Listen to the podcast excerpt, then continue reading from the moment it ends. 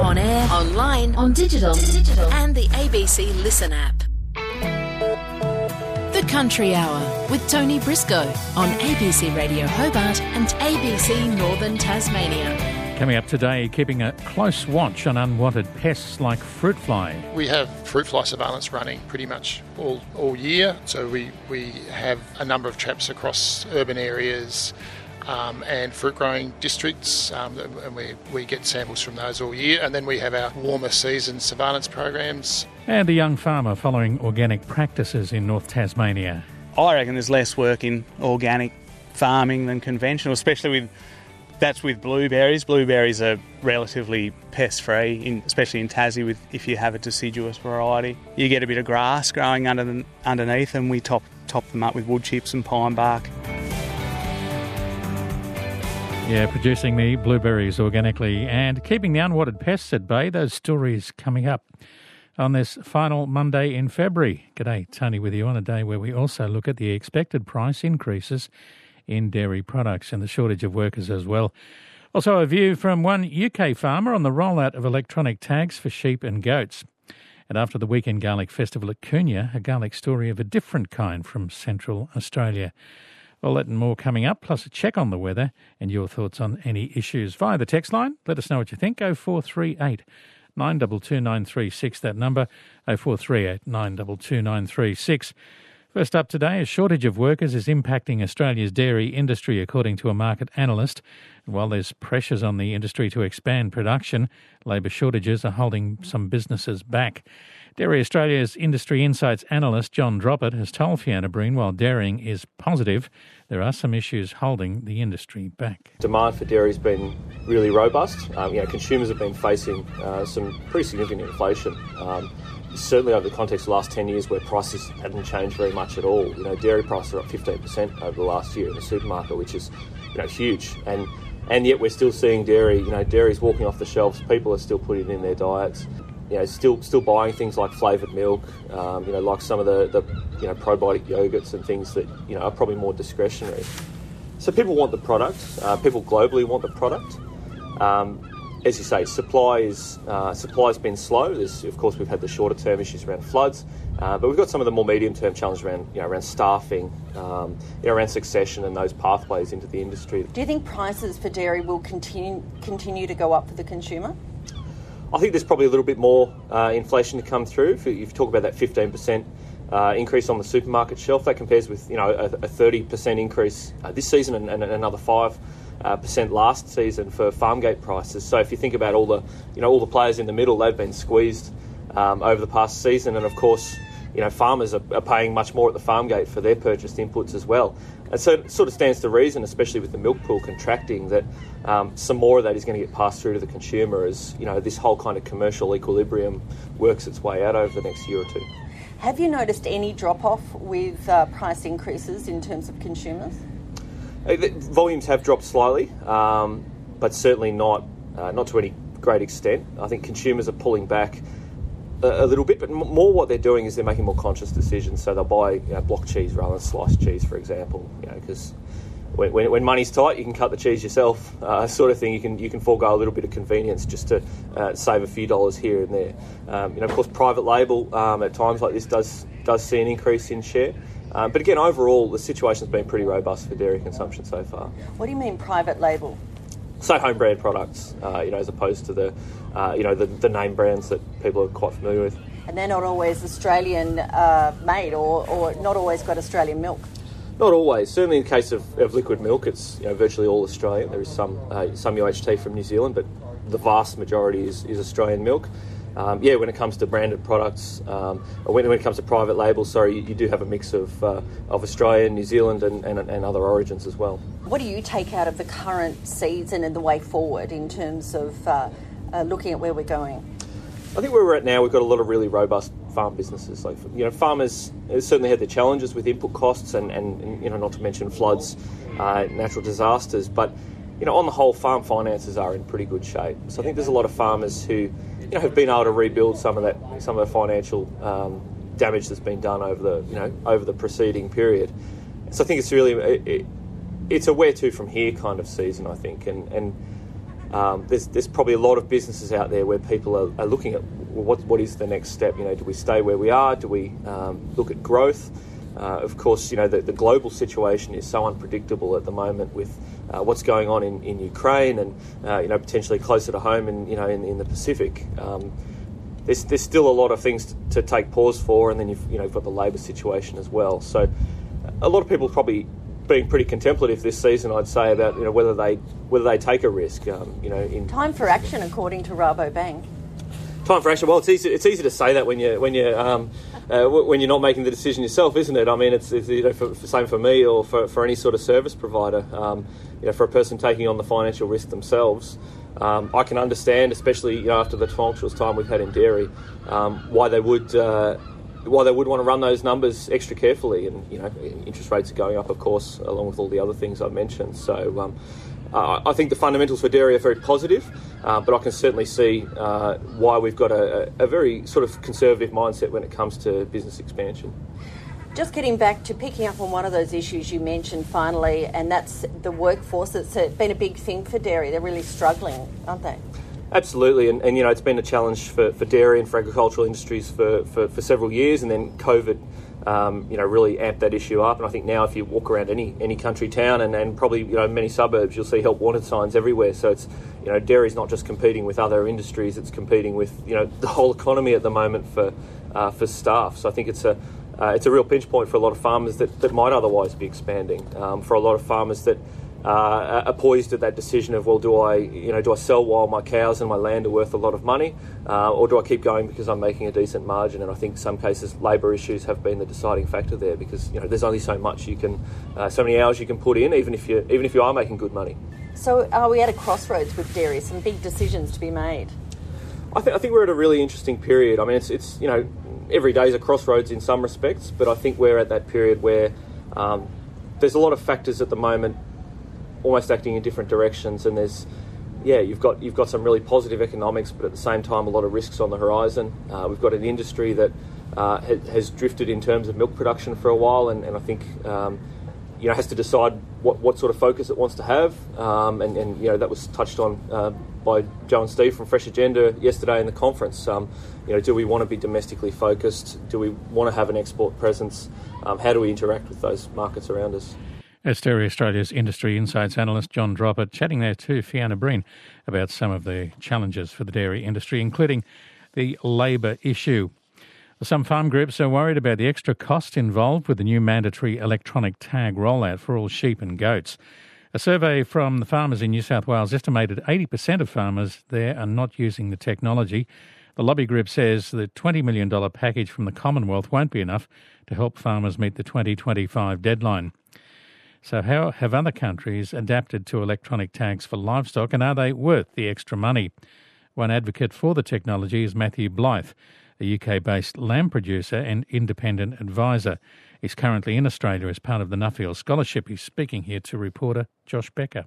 In 2010, we had to go over to compulsory ID in sheep. We're not there with cattle at the moment, um, and it's all down to traceability from um, us having foot and mouth. Um, after foot and mouth, we realised the, the sheep weren't traceable and cattle was. Cattle was traceable through we have a paper passport, which sounds really bonkers these days with modern digital technology. But it, we're talking from the um, I think it's the early 90s or late 80s. I think cattle passports came in, but in the sheep industry we had nothing. So the only way the government in Europe could work out that we were going to be able to trace anything was using low frequency electronic tags. Through that process, now every sheep has an EID tag.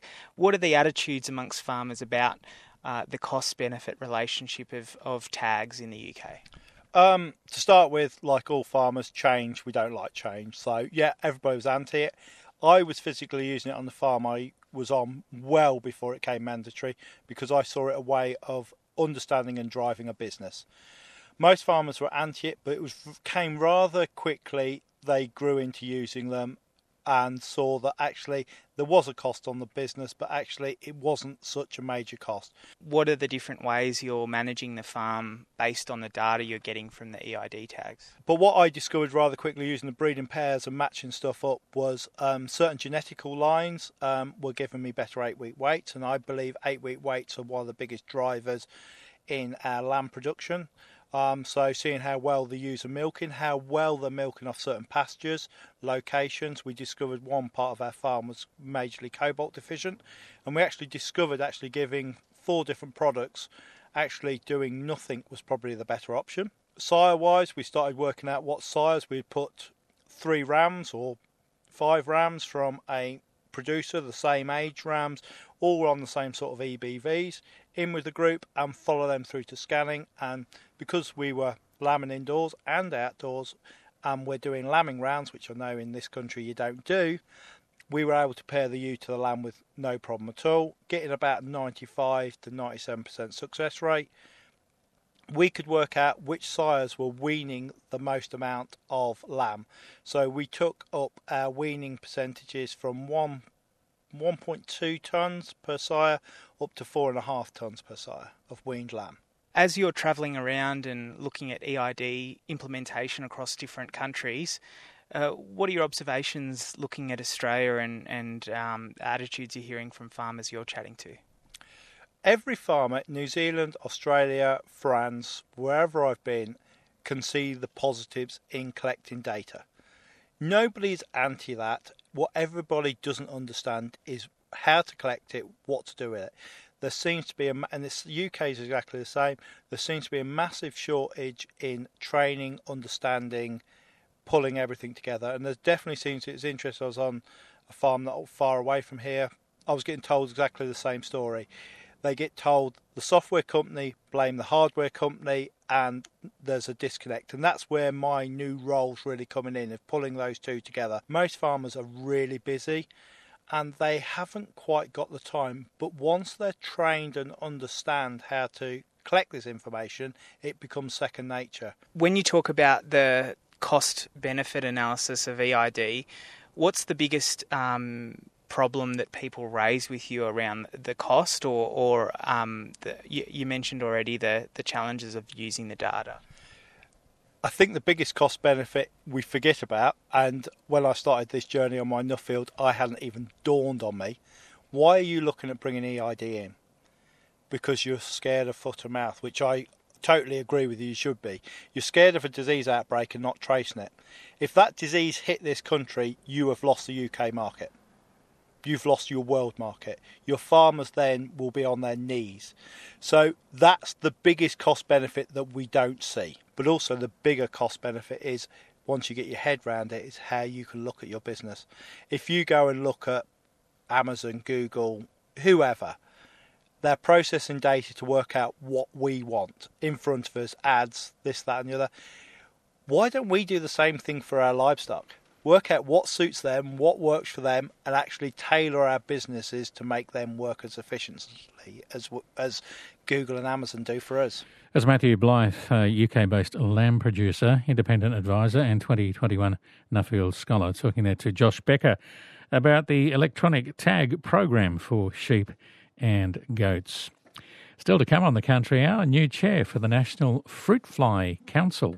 Nominations are now open for Farmer of the Year, with 10 categories spanning all ages and stages of life on the land. Let's recognise the hard work of our rural leaders, innovators, and farming legends, and celebrate those in our rural sector who go above and beyond. You can enter yourself or someone you know at farmeroftheyear.com.au. Entries close this Tuesday. Proudly supported by the Kondinin Group and ABC Rural. It's the Country Hour with Tony Briscoe on ABC Radio Hobart and ABC Northern Tasmania.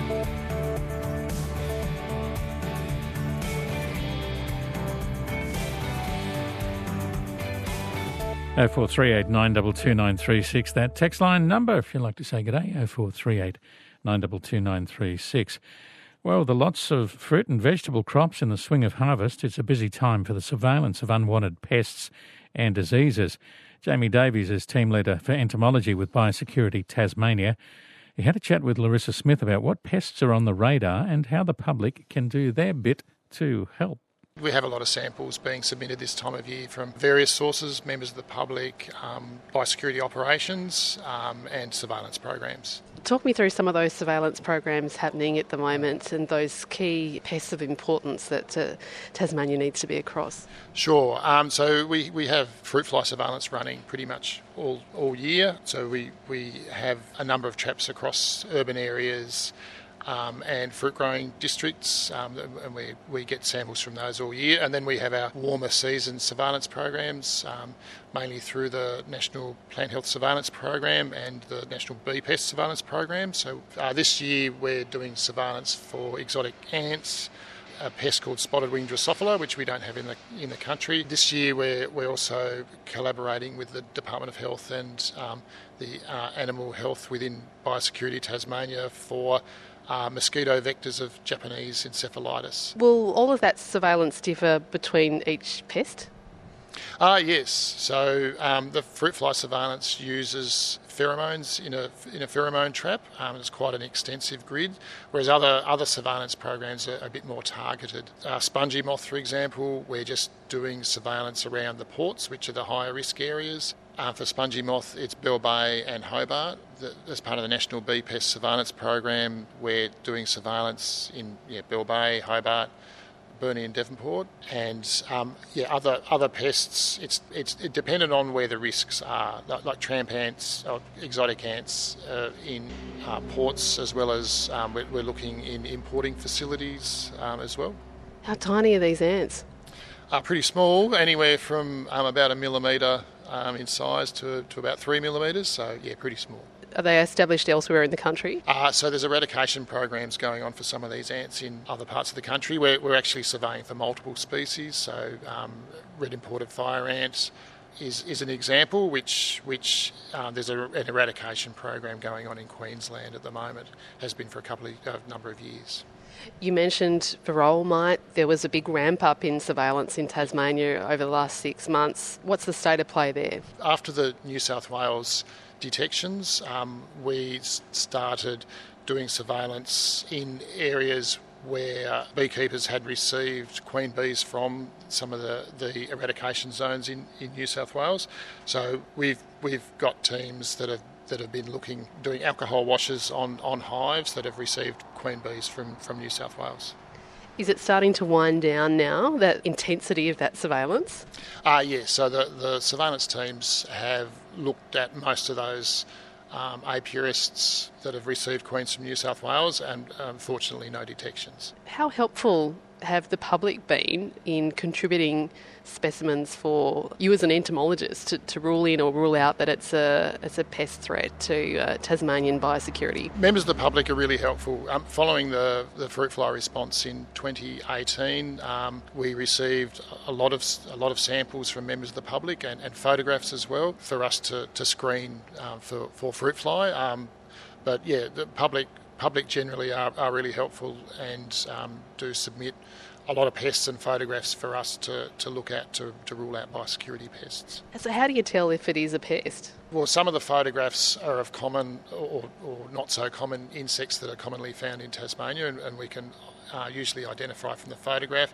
If we can't, we um, we request a specimen, and when the specimen comes in, we, will go through those specimens uh, using uh, morphological keys, um, which are in the scientific literature to identify the pest, and we, we know from our pest list whether that pest occurs um, within Tasmania or not, and whether it's of concern. And if we if if it's too difficult or it's a juvenile form, um, sometimes we'll use molecular testing to determine what it is.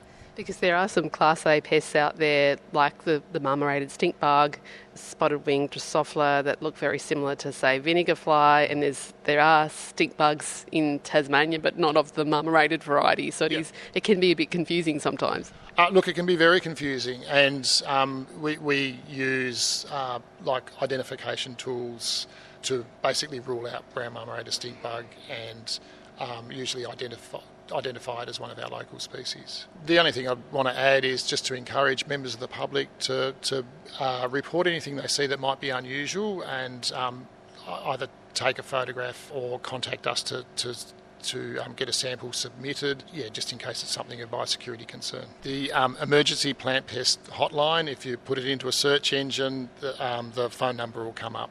Jamie Davies, team leader for entomology for Biosecurity Tasmania, talking there to Larissa Smith about some of the measures to protect Tasmanian agriculture through pest surveillance.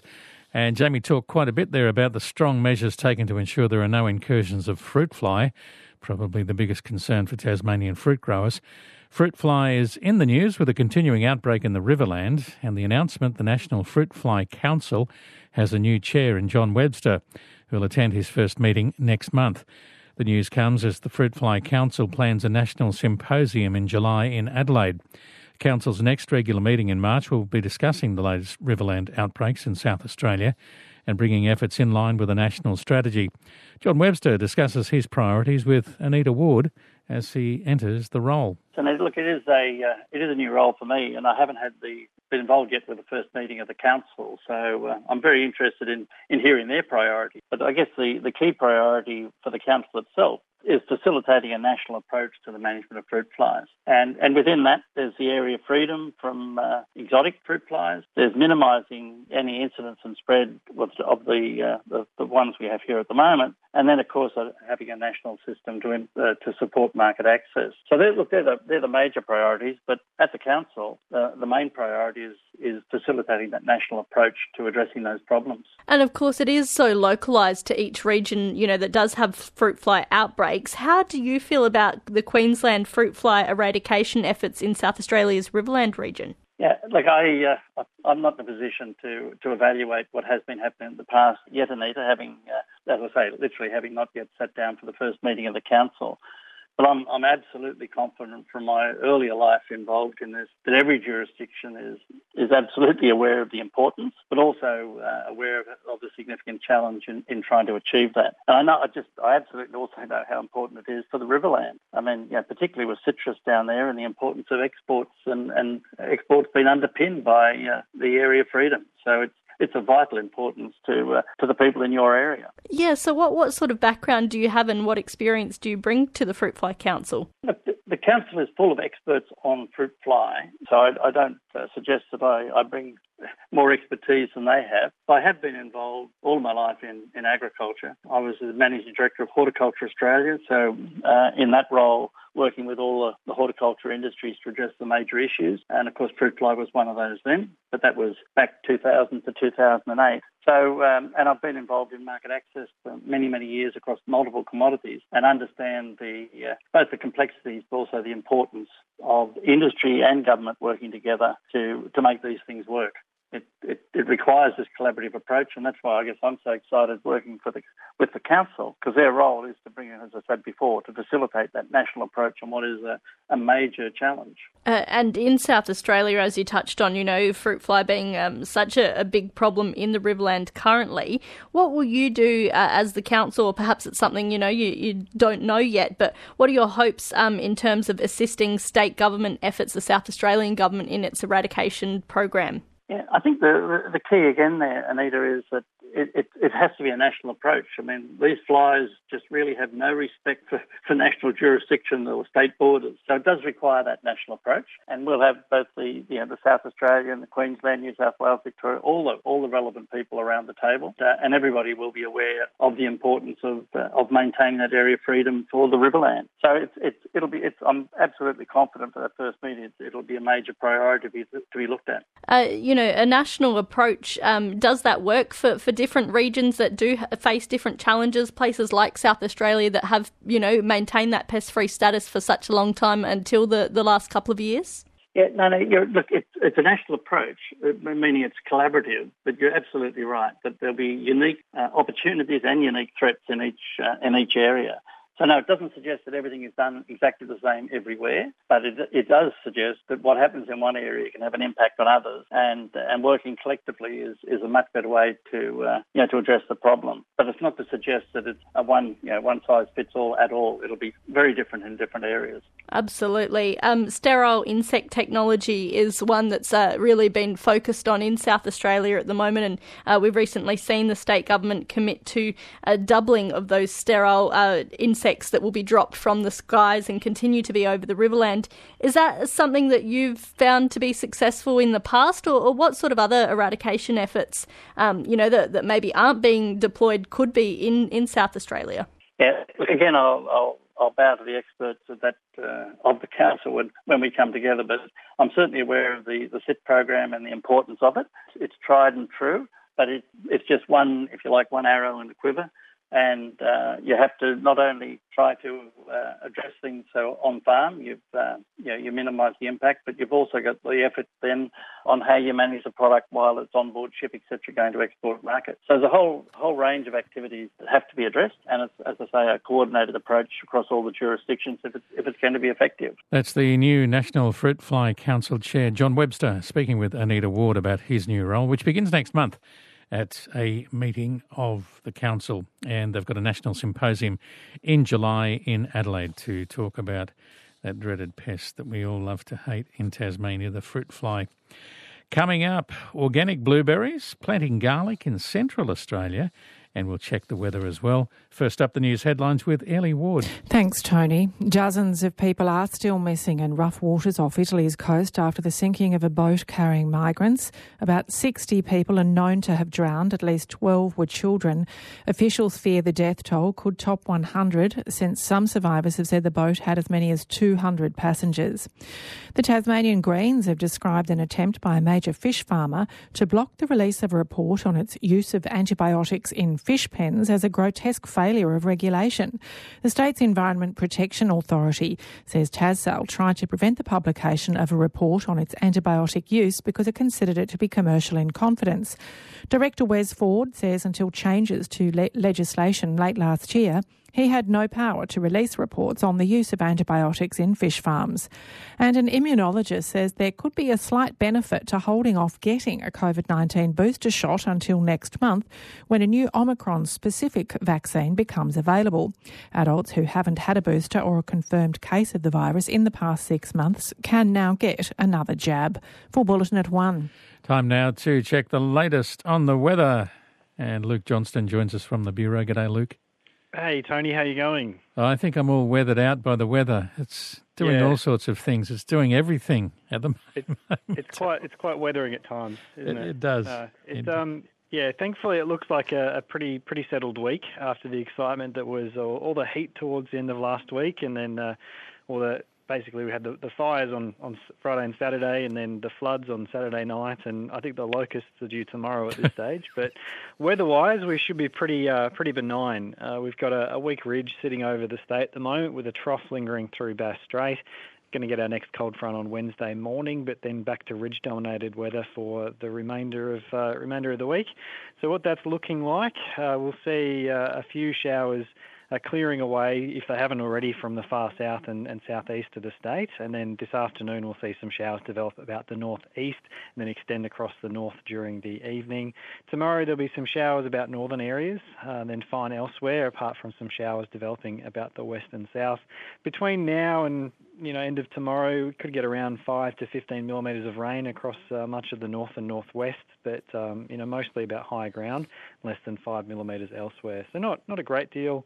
The cold front on Wednesday will briefly extend showers to most areas, but then quickly contract to the west, far south, and northeast uh, during the morning, looking at around 3 to 8 millimetres into the west and to the northeast, and less than 2 millimetres elsewhere. So relatively dry compared to uh, Saturday uh, night.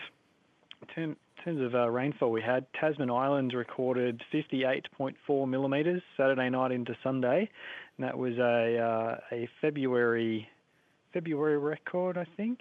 Uh, yeah, February record. The previous February record was 35, about 35 millimetres, so it nearly doubled that. Mhm. And the, uh, yeah, it's the most rain at Tasman Islands since uh, about end of March 2021. How many Yeah, people live there? Oh, there's probably a couple of birds, a couple of gulls. But right, right. that would imply that the Tas Peninsula would have got a, a bit of a, A a decent drenching. Yeah. Um, and indeed, the, the heavy or heavy rain did occur elsewhere in the state, but that was the most impressive number. Nugent ended up with 38 millimetres uh, up to 9 a.m. this morning, so it got, must have got the tail end of the event yesterday. Yeah. They're getting quite a mention uh, lately, Nugent. You never used to mention when it came to rain, but now we mention them pretty regularly. Yeah. Why is that? no, What's happened? Oh, I don't know. I'd have to look up how long we've had the uh, the site. It must just be well sighted. It um Mm. Yeah, cops a lot of rain, not Yep. as much as copping. Yeah, yeah, good one. Um, midweek, the the cooler change. How co- cool is it going to be? What what sort of temperatures? Uh, cold. It'll certainly feel cold compared to the, the low to mid 30s we had last week, but it doesn't look like we'll drop too low. Probably still see most days uh, in the week ahead uh, above 20 degrees, but only just. Looking at a top of 19 in Hobart today, but the, the next couple of days looks like uh, 20 and 21. I reckon we'll be relying on the afternoon sunshine to, to warm us up though. Uh, thankfully, it's not looking terribly windy, so you know even though it'll be slightly below average temperatures, it's not going to be too bad, and uh, probably a fairly nice way to start March on, on Wednesday with a, a cold front and mild conditions. Yeah, as we formally bid farewell to summer for 2023 and go into autumn. Yeah, it was a wild couple of days there, wasn't it? Mm. Interesting. Um, now, what have we got? Uh, warnings? Have we got any of those? No warnings today or tomorrow. We could potentially have some coastal strong wind warnings on Wednesday with that front coming through, but we'll, we'll wait and see till we get there. In terms of wind out on the coast at the moment, variable to around uh, 10 knots about the central north, although south to southwesterly 5 to 15 knots elsewhere, increasing to 15 to 25 knots about the northeast and the northwest. Tomorrow, southerly 5 to 15 knots, variable about the far south, tending northeasterly through Bass Strait, and winds will be changing southwest to northwesterly during the afternoon and evening. The swell at the west and south today and tomorrow, there's a, a west to southwesterly around 3 metres across Bass Strait. Uh, through the north, we've got a westerly to one metre, and uh, the east coast has got a southerly one to one and a half metres today and tomorrow, as well as an easterly below a metre uh, during the course of tomorrow. And uh, significant wave height in the west coast right now is 3.8 metres off Cape Sorell, and on the east coast, we're looking about 1.7 metres significant wave height off Maria Island. We've got some uh, really spot on listeners out there. Wal from Bruny Island says 56 mil at Simpsons Bay on Bruny. Thanks for that, Yeah. Wal. 56 mil. They- They would have cop- I would have copped it there. See, there's a copy reference again. They would have got a lot of rain down that way as well as the the southerlies came up behind the, the, the weather system that brought us that change uh, on Saturday. I'm barely coping with copping. Uh, Jamie says Jamie says 32 mils at Woods Woodsdale. There you Oh, go. yeah? Yeah. Where's Woodsdale? Make it Should I know that? Woodsdale. Yeah. Wood. Someone will tell. Jamie, tell me where Woodsdale is. I'm trying to think. Haven't been there before. All right, Luke, that's it. Into Google. It uh, Woodsdale is Yeah, oh yeah, inland of Triabunna. It looks like. of course. Hmm. We knew Yeah, that, didn't we? Near Levendale. Okay. Thank you, Luke Johnston. All right, thanks. See you, mate. Luke Johnston from the Bureau with all the information for you on the Country Hour. Uh, coming up for you shortly, we'll take you to uh, Central Australia where uh, they're planting garlic. Big Koonya Garlic Festival at the weekend. I hear it, uh, it went pretty well for them as well. And we'll take you to an organic berry farm in just a moment. Lucy Breaden, back on your drive commute. So, what is going on? asking the questions you want answers to. And what needs to happen? Discussing Tasmanian issues from our schools. This kind of behaviour has no place in schools. And are you talking about parents? Yep, parents. To tackling problem plants Agapanthus. in unique ways. Um, a blowtorch works well. Lucy Breaden, Monday to Thursday from 4pm. You pm learn something new every day. on ABC Radio Hobart.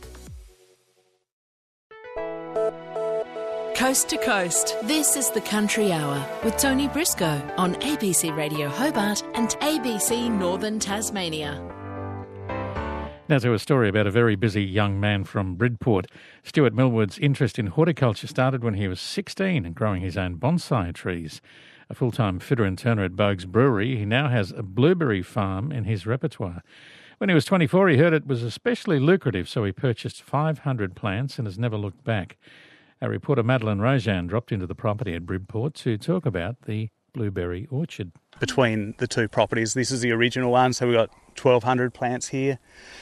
Uh, and then on a new one we planted over the last sort of five years, there's about four and a half thousand out there. So she's a um, a growing business, but I think that'll do us for a while. Yeah. Because it started as a personal hobby back in the day. Yeah, it did. I was 24 and thought, oh, well, I'll just put a few plants in here and see how they go. And it all worked out, and we've just continued to grow from there. But I think at the moment, because I work full time as well, so um, it's a bit of a mission to keep everything ticking over, but this time of year is quite busy, and we had a busy lead up to this season as well with a bit of new packing equipment in the shed. So there was um, modifications to do to some of our old conveyors and stuff like that to feed this new machine. So she's been been a busy few months in the lead up to this season, and now we're um, we're in the middle of it, flat out. So it's it's quite busy. Um, and so you're also full time at James Boag's Brewery. Uh, any plans to do a collab with, with beer and blueberries? Yeah, the idea's been thrown around a bit in there, just between the boys, a bit of a banter. But um, I don't know. I think um, there's more chance of having a bit of a collab down here with the Bridport Distilling Co. We've been talking to them about a blueberry gin and soda can, pre-mixed drink or something like that that we'll use our seconds with. So hopefully that sort of comes to fruition. Yeah, you've got a couple of varieties here um, of blueberries. Can you tell me what they are? Yeah, so these this orchard here's um, all Brigitta. Uh, there's a, and there's a few rows of Duke, which is an early variety on the ends. Uh, and our new newer orchards, Brigitta, Legacy, and Duke. So there's the Brigitta really benefit from the cross pollination of the other varieties. It increases the fruit size a fair bit, which we can see out there at the moment. The fruit's a lot oh, a lot bigger than some of the areas here, especially in the middle of this orchard, where the if you go to the outside rows where it's next to the rows of Duke, uh, the fruit's twice the size. Yeah. Is there much of a difference in taste between the two varieties? Yeah, yeah. There's well, I can tell there's a big difference. Um, the Duke, they're really they size up really nice, and they've got a they're a, got that crunchy skin and a really mild flavour. The Legacy they get big, but they're this a little bit softer in the skins, and then the Brigitta. these probably get the biggest, uh, but you got to leave them a, a little while on the bush to really sweeten up because otherwise the Brigitta can be a little bit tart. But you leave them and they ripen up and they're really flavoursome. They're probably well, they're sweeter than the Duke. The Duke are mild, but yeah, no, it's there's a difference in in all of them, which is good. And it's all organic. Are there any challenges with uh, reaching all the certifications? I reckon there's less work in organic farming than conventional, especially with that's with blueberries. Blueberries are relatively pest free, especially in Tassie, with if you have a deciduous variety. Um, oh, the main thing is with the you get a bit of grass growing under the, underneath, and we top top them up with wood chips and pine bark, and they're due for a bit of a top up after this season at the moment. But no, it's it's pretty easy. You get audited once a year. They come down, look at all your picking and packing records, your sales records, and they come and do a soil test every few years just to make sure you haven't applied anything. But yeah, no, it's it's all good. Madeline Rojan talking there to Stuart Millwood from Berry Blue Farm at Bridport. And uh, there was a mini bonsai farm out the front of the property next to the kids' new playground, which had been freshly assembled by Stuart. Very busy man. Good on him. Not for profit organisation AgSafe has been appointed to run a national recycling program for seed and feed bags that are currently going into landfill. An initiative of CropLife Australia and the Australian Seeds Federation. It won't be funded by a farmer levy, but will result in an increase in product prices. AgSafe General Manager Dominic Doyle says Bag Muster will be modelled off the long running Drum Muster scheme. Uh, it'll run similarly to Drum Muster, which is our chemical recycling program. Drum Muster has most of its collections through waste transfer stations working with local government. We expect that Bagmuster will have closer linkages to the retailers. We're not talking uh, hazardous waste here, we're talking uh, product bags. Um, and so um, having those strong linkages with the re- uh, re- resellers will certainly assist in the collection process. And what sorts of plastic products are we talking about? So we're looking at bags that are product bags that are entering the agricultural input supply chain. So from five kilos up to 1,000 kilogram bulk bags. So the products range from granulated crop protection products, seed bags, animal feed bags, and fertilisers entering the, the agricultural supply chain. How about grain bags or silo bags? At this stage, we're not looking at um, those specifically. There are some pilots that are running with Dairy Australia running uh, a silage wrap program, um, and also the Department of Ag uh, is working on a non packaging plastics recycling research project at the moment. So we are very aware that there is some other um, other um, alternative product stewardship initiatives that are actually in the pipeline in development as well. Uh, so, as you said, Drummuster runs mostly through the, the local tip or waste transfer station, yeah. but Bagmuster, it's going to involve farmers returning those bags to, to where they bought them from? Yeah, well, we'd like to be able to do a collect and drop off um, service, um, and that would be ideally work where we'd have hoppers set up in retail sites for them to drop in the bags there as well. Long term, um, it may um, also include um, sites alongside Drummuster collection sites, which are in waste transfer stations. Who's going to pay for it? So, um, AgSafe is self funding the pilot, and we are working with um, CropLife and Australian Seeds Federation member companies to actually fund the program in the long term. Okay, so it won't be a farmer levy to cover it? No, this will be a um, fee that will be um, charged at the uh, at the point at the point that the uh, products are entering the supply chain, um, and it's part of the product price of the um, of the bagged product. Unlike Drummuster, which is currently under an ACCC authorised levy, it will not be a levy per se. Would you envisage, though, that the, the product manufacturers would just pass on that cost to, to the farmers? Uh, it will be included in the pricing of the product. So the, the cost to go up, do you know, for example, a, a thousand kilogram bulker bag, how much the cost of, of it would go up? I, I can't make a comment on the actual cost of the program at this point in time. Are the bags going to be recycled? Yes, um, we do know that there has been some challenges in the recycling market in Australia. However, the Recycling Modern- Modernisation Fund, which has been set up by the Department of Climate Change, Energy, Environment of Water, means that there's a massive pipeline of infrastructure development that is happening across Australia at the moment and coming online in the next 12 to 24 months we are very confident that the increased recycling capacity means that these products can be sustainably recycled in Australia. So, starting off with a pilot program, when's that going to start and where will it operate?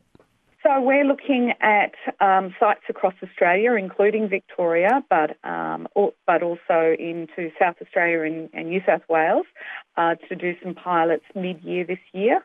Uh, we'll be looking at the retailers for them to host these sites in the first stages and then we'll be rolling out during 2024 more nationally. AgSafe General Manager Dominic Doyle speaking there with Angus Verley about the National Recycling Program for seed and feed bags, which are currently going into landfill. Uh, Glenn on the text line says only 11 mils at Geilston Bay. We need far more for our garden. Good on you, Glenn. Thanks for that. Well, if you've never tasted a crisp, creamy macadamia kernel, or it's been a while, Australian growers say now is the perfect time to buy the native nut help them weather a global glut and savage price cuts. As Jennifer Nichols discovered, the industry is looking to drive demand and find savings and productivity gains in research. So, this is a long term national breeding project. It was started off by CSIRO. Standing in a research orchard between rows packed with closely planted trees, macadamia growers are learning how the money they're investing in research could assist them on their farms. We want to end up with more profitable cultivars. That's the that's the bottom line. Professor Bruce Topp leads the macadamia research program for the Queensland Alliance for Food and Agriculture. At the Maroochy Research Facility on the Sunshine Coast, selective breeding is focusing on reducing the time it takes for trees to produce nuts, growing nuts with larger kernels and thinner, easier to crack shells, and producing smaller, hardier trees that cost less to manage. The advantage of the small tree is that it allows for high density planting or planting at the same density but not having to do pruning as early. 30 years ago, orchards started to produce nuts in year five and six, and now we've got orchards that can produce nuts in year two and three, predominantly year three, and have commercial yields by year four or five. As chairman of the Macadamia Industry Varietals Improvement Committee, Lindsay Bryan is a big believer in the benefits of research. Some of the new varieties are producing nuts earlier in life, so the cash flow is quicker for the industry and uh, we're getting higher kernel recoveries. The nation's 800 macadamia growers are under pressure. The industry has been hard hit by a pandemic driven dent in sales, rising inflation, and supply outstripping demand. From a record high of $6.20 per kilogram paid for nut in shell in 2020, farm gate prices tumbled to as little as $2.50 per kilogram late last year and are expected to drop even further. Australia's 2023 harvest is about to begin, and a record crop of 60,000 tonnes of nut in shell has been predicted. Macadamia growers are bracing themselves for more pain in prices soon to be announced by processors, businesses that many of them also own stakes in as shareholders. Yeah, some new entrants will, will struggle. They're probably over overcommitted and uh, not quite prepared for this. Yeah, they'll need to uh, work on their model to uh, sustain their productivity and, and work for the future. Over more than 40 years of growing macadamias in northern New South Wales, Lindsay Bryan has seen it all before. This has happened three or four times in the last 30 years. It's a cyclic price rise and fall for purchasing nuts, and well, it'll bounce back, and uh, people have just got to stick to the industry, and uh, it'll return to better times again. With macadamias representing less than 2% of global tree nut consumption, livelihoods are being staked on more people discovering how tasty and healthy they are. I think the important thing to remember, though, is that fundamentally it's a great product. It's a product which we need to generate a demand for, and there are so many people in our domestic market and internationally that have yet to experience macadamia, so huge opportunity. Claire Hamilton Bates is CEO of the Australian Macadamia Society. We're in a period where, not just in Australia, but worldwide, demand is less than supply. Australia and South Africa produce 50% of the global crop, followed by China, Kenya, USA, Guatemala, and Vietnam. The estimated 38,000 hectares of macadamias planted in Australia, 26,600 hectares have matured enough to bear nuts. Globally, tens of millions of dollars have been invested in expanding orchards and supply. There's a much greater and increasing supply of macadamia nuts. Yes, difficult times, but you know the horizon and the future is still good. Concern over prices being paid to growers hasn't resulted in a rush to sell farms. Baden Lowry works for Elders as a rural real estate agent in Bundaberg and remembers the panic when prices last nosedived. Because I've been here so long and involved in the market, I can recall the uh, nut and shell price back in uh, 2007, 2008, you know, as low as $2.50, $2.30 a kilo back then. And did you see a lot of farms coming on the market back then? Back then, there was a lot of younger farms that, you know, I guess people then started to panic, uh, not knowing which direction it was going to take. Uh, and obviously, there was a lot of farms younger planting because they were basically investment driven. Yeah, there was a lot of younger farms that came onto the market, but within a 12 month period, the price did increase significantly and resulted in a lot of those farms then being taken off the market. His elders colleague Gary Martin has sold farms between northern New South Wales and Gympie for 48 years. A year or two ago, when commodity prices were at a peak of five to six dollars a kilo, every second day we'd be getting a phone call from somebody inquiring as to whether we had any macadamia farms for sale in probably the last 12 months since the boil has come off those prices. We've seen that inquiry drop dramatically, and I would say that it's probably been a good six or seven months since I've had a phone call from anyone wanting to buy a macadamia farm. Even though the commodity price for the macadamias is down from what it was, I see no doom and despair those in the industry are still very positive about the industry. That's Gary Martin, a rural agent from Elders, ending that story from Jennifer Nichols about what's happening in the macadamia industry. Well, Koonya was the centre of attention at the weekend for the Garlic Festival. In the centre of Australia, a First Nations group have planted Central Australia's first commercial garlic crop. Indigenous men, women, and children have been learning how to grow garlic in a trial over four years at a training farm near Ali Curung. After finding out which garlic grows best there, the group have planted their first fully commercial crop. But as Victoria Ellis found out, the program is growing more than good garlic. It's also fostering pride, community, and workplace skills. So we started at 300, about 300,000 then, so it's a tonne and a half to the hectare. Well, overall, there's going to be about a million plants in here. The Ali Curung Horticulture Farm is about 350 kilometres north of Alice Springs. It was established by Centre Farm Aboriginal Horticulture to provide training and employment opportunities for the local community. Tisha Corbett and Sabrina Kelly are Alyawarr women who have been working on the farm. Tisha says she's learned a lot while trialling the growth of different varieties of garlic over the past four years. Get to um, learn, like learn um, how to grow and how to prepare. Yeah, so it's been good learning on, on the job.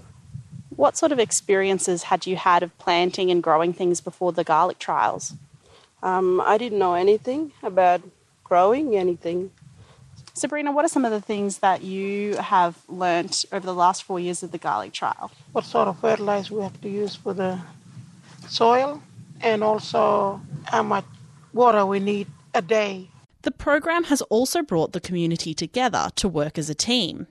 For Tisha and Sabrina, it's important because it's an opportunity to teach the next generation. Yeah, it's good. Um, it's good like for the kids to join in because they get to learn, They learn um, because it's growing farm. and food, you know, and what's healthy and yeah, they're And growing. Yeah. This is also part of the future yeah? Yeah. for the children to learn their children. Yeah, I'm Joe Clark. I work in Ali Curung community.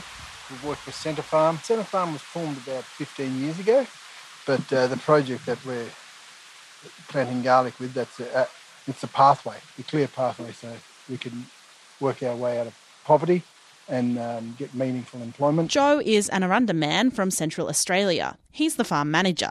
He says the first years of the trial were hit and miss, but last year was good, and this year they're hoping to better their harvest again.